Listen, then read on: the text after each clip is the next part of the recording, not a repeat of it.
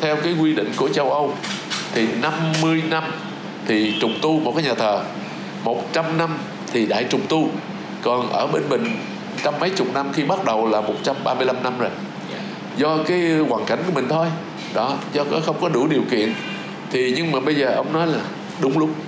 Đó thành ra mình làm cái việc đúng lúc. Theo cái quy định là phải trả lại cái gì cho tự nhiên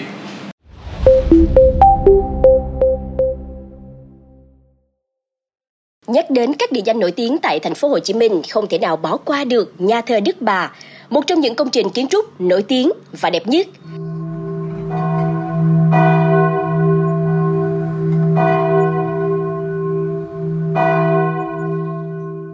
Được xây dựng từ năm 1863, nhà thờ này đã trải qua nhiều lần tu sửa và mở rộng để trở thành một tòa nhà hoành tráng với kiến trúc kiểu Gothic châu Âu cổ điển.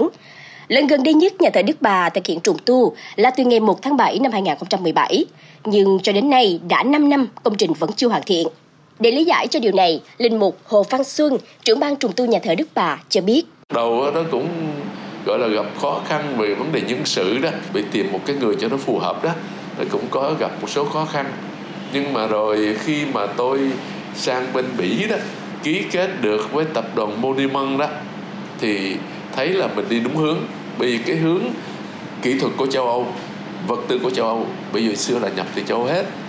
Ở Việt Nam mình ờ, thì cũng không có những cái điều kiện nó đủ để mà thực hiện cái đó, nhất là vật tư. Thế thì ờ, tôi cố gắng thực hiện cái điều đó theo ý của bề trên. Thành ra tôi nhập hàng, nhập vật tư chủ yếu từ châu âu, từ đức, chủ yếu là đức.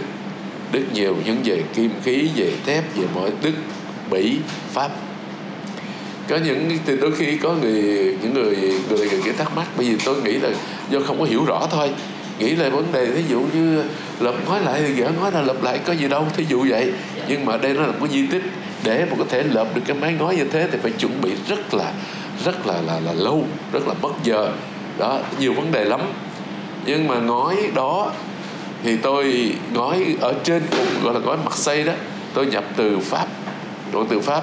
Còn ở cái tầng giữa là ngói gọi là vảy cá và ngói âm dương ở phía sau cái hướng đường phạm công thạch đó thì tôi nhập từ đức. Ngói gọi là vậy gói là gói mặt xây đó gọi là có mũi tên đó ở trên đó, ở bên pháp bảo hành là 30 năm. Còn ngói vảy cá và ngói ờ, gọi là âm dương đó của Đức họ bảo hành 40 năm. Cho nên cái chất lượng rất là tốt. Đó là một cái thứ hai nhiều người cũng thắc mắc không biết tại sao mà phải nhập ừ, nhiều cái ở đây có mà sẽ nhập ví dụ cả, cả cát hay là uh, xi măng hay là vữa gì đó nhập từ châu Âu tôi mới trả lời như thế này nè. Khi mà tôi đi sang bên Pháp đó tôi đi đến để khảo sát một cái công trình gọi là trùng tu một cái ngôi nhà cổ từ thế kỷ 13 tôi mới thấy những cái bao người ta đề uh, sáp là masonry tôi hỏi cái này để dùng vào cái việc gì? Thì cái người người cái ông kiến trúc sư trưởng đó cái người ông chịu trách nhiệm ông nói cái này là cát sạch cát sạch. Thì khi mình làm nó mới kết dính. Cát mà nó không có sạch thì sẽ không có dính đó là một. Cái thứ hai là vữa. Tôi nhập tức là cát đó là cát Ultipat của Pháp. Vừa tôi cũng nhập từ công ty Lafarge của Pháp và ừ, ở Whitmit ở, ở bên Đức nữa.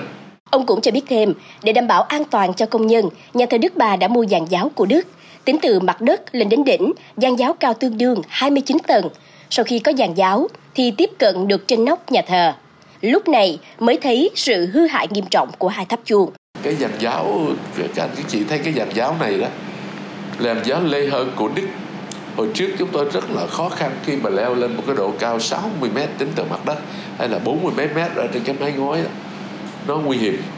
Thì sau đó tôi sang bên Đức, thì tôi đến tận cái công ty Lê Hơ để tôi khảo sát đó. Thì tôi thấy rằng họ họ làm rất là tốt.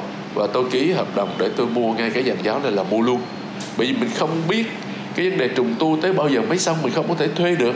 Và thuê đem về làm sao mà đem trả thành ra đây cái dàn giáo tôi mua. Và nhờ chuyên gia ở bên châu Âu sang để họ lắp cái dàn giáo từ 1 tháng 2 cho tới 1 tháng 5 thì xong sau đó là giãn cách cái thời gian bị Covid đó, đó mặc dù nhà thờ thì vẫn làm ít thôi nhưng mà không có dừng ngang được. Nhưng mà nhờ cái dàn giáo đó mình mới tiếp cận được lên trên ở trên cái ở trên cái nóc nhà thờ thì mới thấy cái hư hại của hai cái tháp chuông và hai cái tháp kẽm rất là nặng nề. Như các anh các chị thấy khi mà chúng tôi cho tháo dỡ thánh giá từ ở trên nóc xuống hôm ngày thứ hai tuần trước đó, hôm ngày 6 tây đó, tháng 3 đó, thì bây giờ đó, còn hai thánh giá lớn, còn mấy cái thánh giá nhỏ nữa sẽ đưa xuống để rồi sẽ chuyển sang ở bên Ingesmunter ở bên mỹ đó, để phục chế lại, để phục chế lại rồi sau đó là chuyển về ừ, và để lắp lên. Tất nhiên nó cũng phải có thời gian. Đó là cái chuyện mà chúng tôi gọi là đã làm đây. Bên cạnh đó, hạng mục thay gạch trang trí cho vách nhà thờ là hạng mục gây tốn nhiều thời gian và công sức nhất. cái mà tốn kém mất giờ tốn công là thay gạch cho vách nhà thờ. Vì nó hư nhiều trăm ngàn viên không hư hết. Hư bây giờ mình phải đục từng viên ra. Rồi cho vữa vào có những chỗ nó nhỏ quá thì phải bơm một cái thứ vữa đặc biệt vào rồi cho từng viên gạch vào. Thì uh, nghĩa là thay làm sao cho nó tìm một cái màu còn cái mà tôi nghĩ là tốn kém nhiều hơn giờ là thay gạch trang trí cho vách nhà thờ. Bởi vì cái đó là cái cái gạch trang trí thôi còn cái vách nhà thờ có những chỗ tới một mét tư lần ở phía trong á chưa lúc một tư là vậy lắm. Đó, thành ra rồi đó là cũng có chia sẻ một đôi điều với các bạn Trả lời thắc mắc thời gian qua của nhiều người dân không thấy nhà thờ không thi công gì, Linh mục Hồ Văn Xuân nói rằng, thực ra hơn 40 công nhân vẫn đang làm trong hai tháp chuông và hai tháp kẽm nên người dân không thấy từ bên ngoài. Nói về việc vẽ lên vách nhà thờ, Linh mục Hồ Văn Xuân cho biết, thực tế khó có thể canh không cho người dân vẽ. Nhà thờ đề xuất cơ quan chức năng cho làm hàng rào mở và mỹ thuật trên hành lang của nhà thờ. Người dân chỉ ngắm nhìn nhà thờ mà không vẽ lên được. Ngoài ra, Linh Mục mong muốn sẽ lắp hệ thống ánh sáng cho nhà thờ sau khi hoàn thành, đào tạo hướng dẫn viên của nhà thờ để giới thiệu khi du khách ghé thăm. Linh Mục cho biết sẽ viết lại nhật ký trùng tu và trưng bày những hiện vật hư hỏng từ việc trùng tu bỏ ra. Linh Mục cũng mong muốn lắp đặt đàn đại phong cầm, đàn ống trên cung thánh nhà thờ.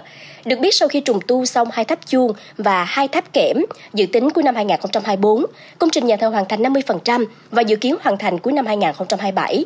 Linh mục Hồ Văn Xuân nhấn mạnh rằng nhà thờ Đức Bà là một di tích, là công trình mang dấu ấn của thành phố Hồ Chí Minh, nên việc trùng tu làm sao tốt nhất có thể.